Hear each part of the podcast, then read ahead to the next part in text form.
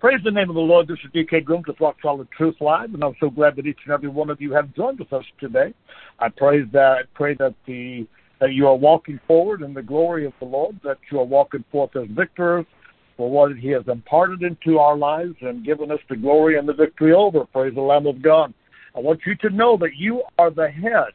You are not the tail. You are more than conquerors. If you got your Bible, please turn to Romans chapter 15, verse 13. Romans chapter 15, verse 13.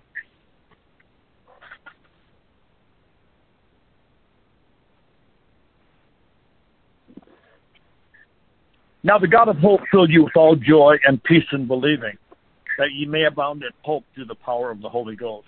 Let us pray. Father, I want to thank you and praise you today and magnify your name. And thank you, Lord, for what you're doing in the midst of your people. Thank you, Lord, for the opportunity to once again stand in this place to proclaim your word, to proclaim your truth. We'll give you all the praise in the mighty name of Jesus Christ and all of God's people said, Amen. If you have your Bibles, turn to 1 John chapter 3, verse 19. We have been dealing with this for the past couple of weeks. And we have come to see through the Word of God that many things that we feel because of unworthiness or guilt or condemnation or shame is not coming from the Holy Ghost, but it's coming from our own heart. In fact, it's coming from our conscience. Look at 1 John 3:19. And hereby we know that we are of the truth and shall assure our hearts before him. When you become born again, one third of you became born again. We're a three part man spirit, soul, and body. When you became born again, the spirit was born again. Your soul wasn't born again. That's the reason for uh, renewing your mind. Your body was not born again, and because that will take place at a later date. And what the Word of God here is telling you is that you must assure the other two thirds of you that you are in truth, that you are in a true relationship. You must assure your soul and you must assure your body, because your body will follow your soul, and you must assure your soul that you are in a true relationship with the Lord Jesus Christ. You must assure your heart that you are righteous, because He made you righteous. You must assure your heart that you are holy, because He made you holy. You must assure the other two thirds of you that you are in a true relationship. Look at verse 20. Verse 20. For if our heart condemn us, God is greater than our heart and knoweth all things. This word is so powerful. If your heart does condemn you, then you must come to the realization and you must understand that God is greater than your heart. In other words, your heart condemning you, God is greater than that. And God knoweth all things. He knows that you are born again. He knows that you are more than a conqueror. He knows that you are not the head and the tail. He knows that you are righteous and he knows that you are holy. If our heart condemns us, then we must come to the reality and stand against our heart and say, God is greater than our heart.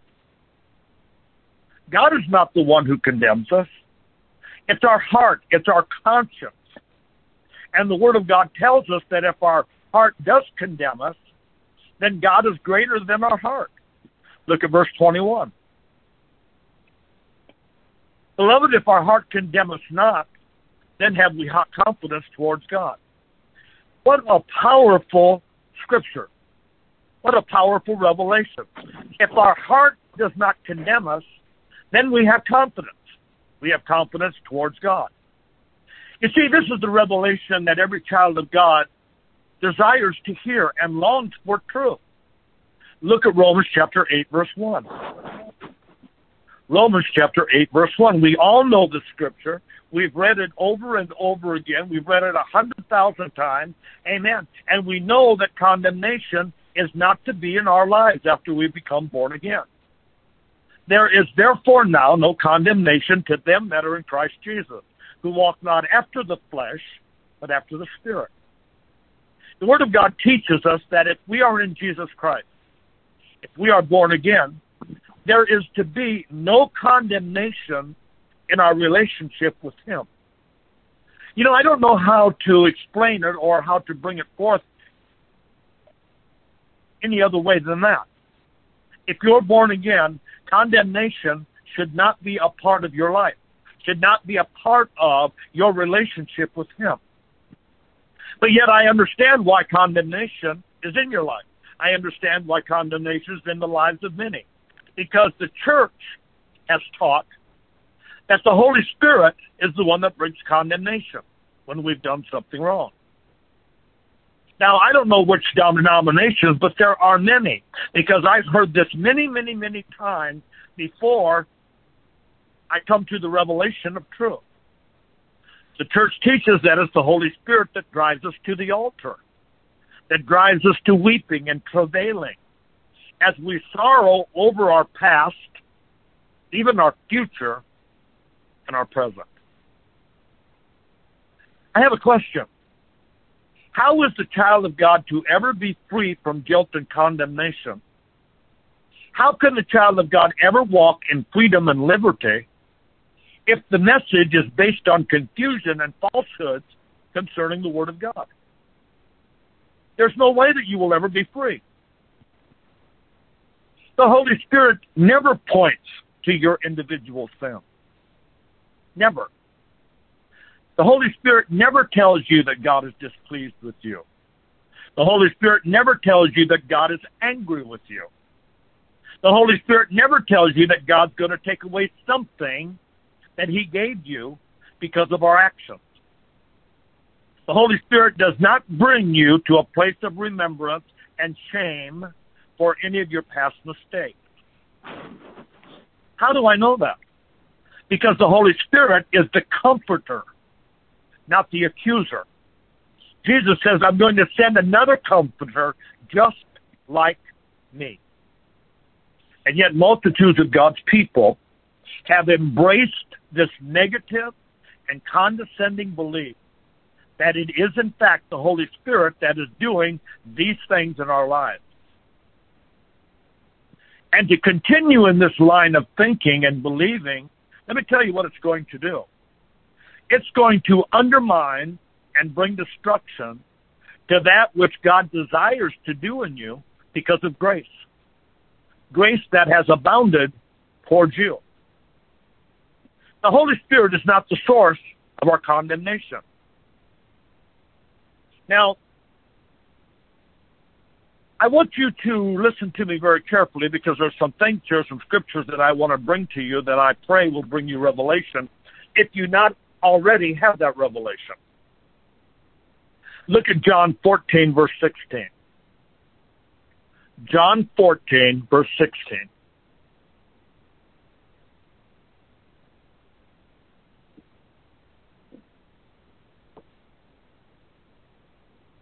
And I will pray the Father, and he shall give you another comforter, that he may abide with you forever. John 14, 26. But the Comforter, which is the Holy Ghost, whom the Father will send in my name, he shall teach you all things and bring all things to your remembrance whatsoever I have said unto you. And someone is going to say, well, see there, he will bring us, he will bring to us remembrance of the things that we've done. No, that's not what it says. It says that he will bring to remembrance all the things that he said to you, all the things that he's taught you, all of the things that he has brought to you in revelation knowledge. John 15, 26.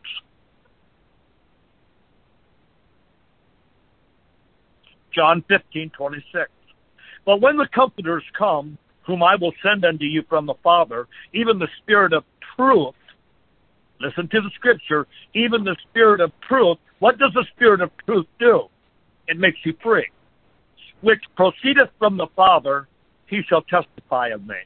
That is one of the biggest responsibilities or one of the biggest uh, teachings of the Holy Ghost is that he always testifies of the Lord Jesus Christ. He always brings the truth and brings exhortation to the Lord Jesus Christ. Look at John 16, 7. John 16, 7. Nevertheless, I tell you the truth. It is expedient for you that I go away. For if I go not away, the Comforter will not come unto you.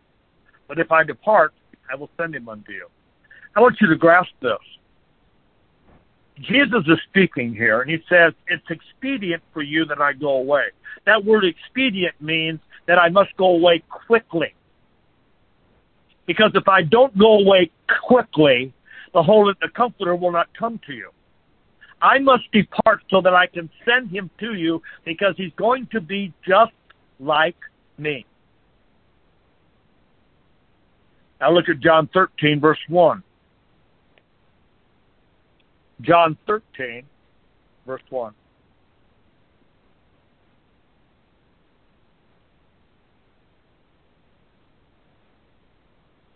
Now, before the feast of the Passover, when Jesus knew that his hour was come, he should.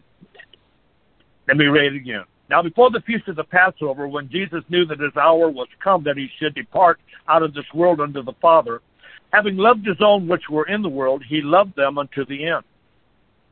And supper being ended, the devil having now put into the heart of Judas Iscariot, Simon's son, to betray him. The 13th chapter of John is the beginning of the Passover meal. And it's the beginning of the instructions that Christ is going to be given to his disciples before his crucifixion. Now look at John 18:1. John 18:1. When Jesus had spoken these words, he went forth he went for, forth with his disciples over the brook Cedron, where was a garden, into which he entered and his disciples. Chapter 18 is when Jesus enters into the Garden of Gethsemane. This is the night that Satan enters into Judas and is revealed as a traitor. This is the night that Peter openly and pridefully tells the Lord that although all men will forsake you, I will never leave you. And not only does Peter forsake the Lord, but the next day, but the disciples forsake the Lord as well. This is the night that Satan is having a heyday with the emotions and the feelings of the disciples. This is the night that all of the disciples are perplexed and confused. Now look at John 18:4. Jesus, therefore, knowing all things that should come upon him, went forth and said unto them, Whom seek ye? And Jesus, knowing all things that were going to come upon him, and yet four times he tells his disciples between chapter 13 and 16 that he's going to send them another comforter knowing that all of the disciples are going to forsake him, knowing that Peter will sin in the enemy's camp and deny him three times and even curse him, knowing that they will all be scattered like sheep. He tells them four times that he's going to be sending the Comforter to encourage them, to lift them up, to build them up, to tell them about relationships that they have with the Lord Jesus Christ. Jesus, knowing what they were going to do, notice this now, did not send them someone to afflict them, chastise them, condemn them, make them feel guilty, make them feel unworthy, accuse them. No, what he did. And all the things that they're going to do, what does he do? He sends them someone to comfort them. I hope you're getting this. This is powerful stuff. Multitudes of God's people have been missing out on the blessing, the wonderful revelation that the Holy Spirit wants to share with you in Christ. What has kept us in bondage? What has corrupted and stymied us? In our relationship. Religion. Look what Jesus says in John 6, 14, 16. John 14, 16. And I will pray the Father, and he shall give you another comforter, that he may abide with you forever. That word another in the Greek is alamos, and it means another in the exact same kind. In other words, the comforter or the other comforter is exactly as Jesus Christ is and was. So what's the ministry of Jesus? Second Corinthians chapter 5, 19. To wit that God was in Christ, reconciling the world unto himself, not imputing the trespasses unto them, and hath committed unto us the word of reconciliation.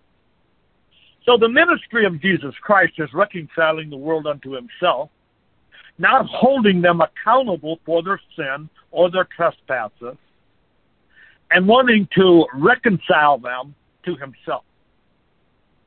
And yet we are to believe that this one, this other comforter, who is just exactly like Jesus Christ, is now the accuser of our sins, is the one who makes us miserable, is the one who draws us to the altar to, to repent and to cry and travail. We're to believe that when it goes directly against the very word of God. The ministry of Christ was reconciling the world unto himself, not making man accountable for his sin. The ministry was Jesus that he did not impute their trespasses unto them. He did not hold their sins against them.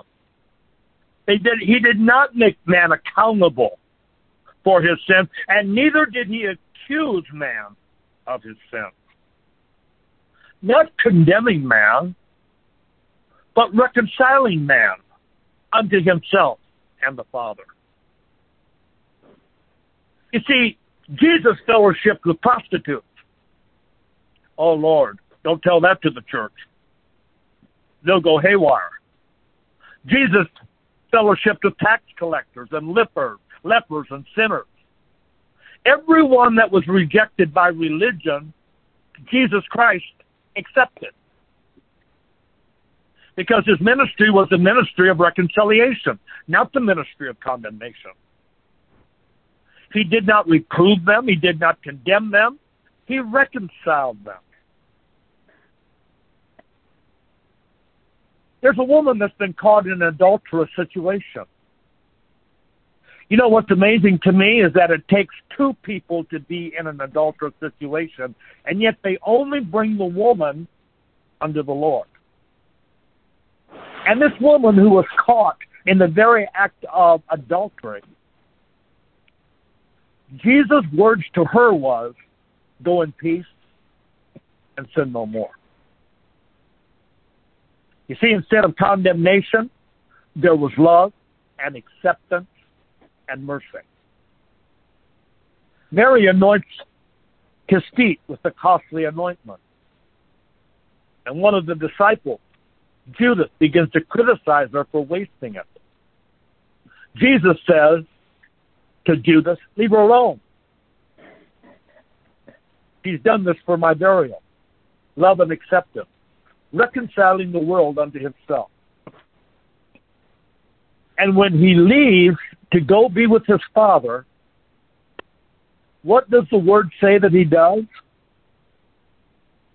He sends another one, exactly like himself, a comforter. A comforter. Let us pray. Father, I want to thank you and praise you today for your word. Thank you for revelation. Thank you for the abundance of your love, your mercy, your grace, and your acceptance. I thank you, Lord, and I count it a privilege that I am honored that you have honored me to preach this word, to preach this message to those that have gathered today. I thank you and praise you for that which you have given today, and I count it all glory and all power. I'll give you all the praise for it. Your people will give you all the praise for it. Those that have gathered tonight shall give you all the praise for it. We want to thank you for tuning in to Rock Solid Truth broadcast tonight. It has been a pleasure, and I guarantee you this go with God, and He will surely, surely go with you.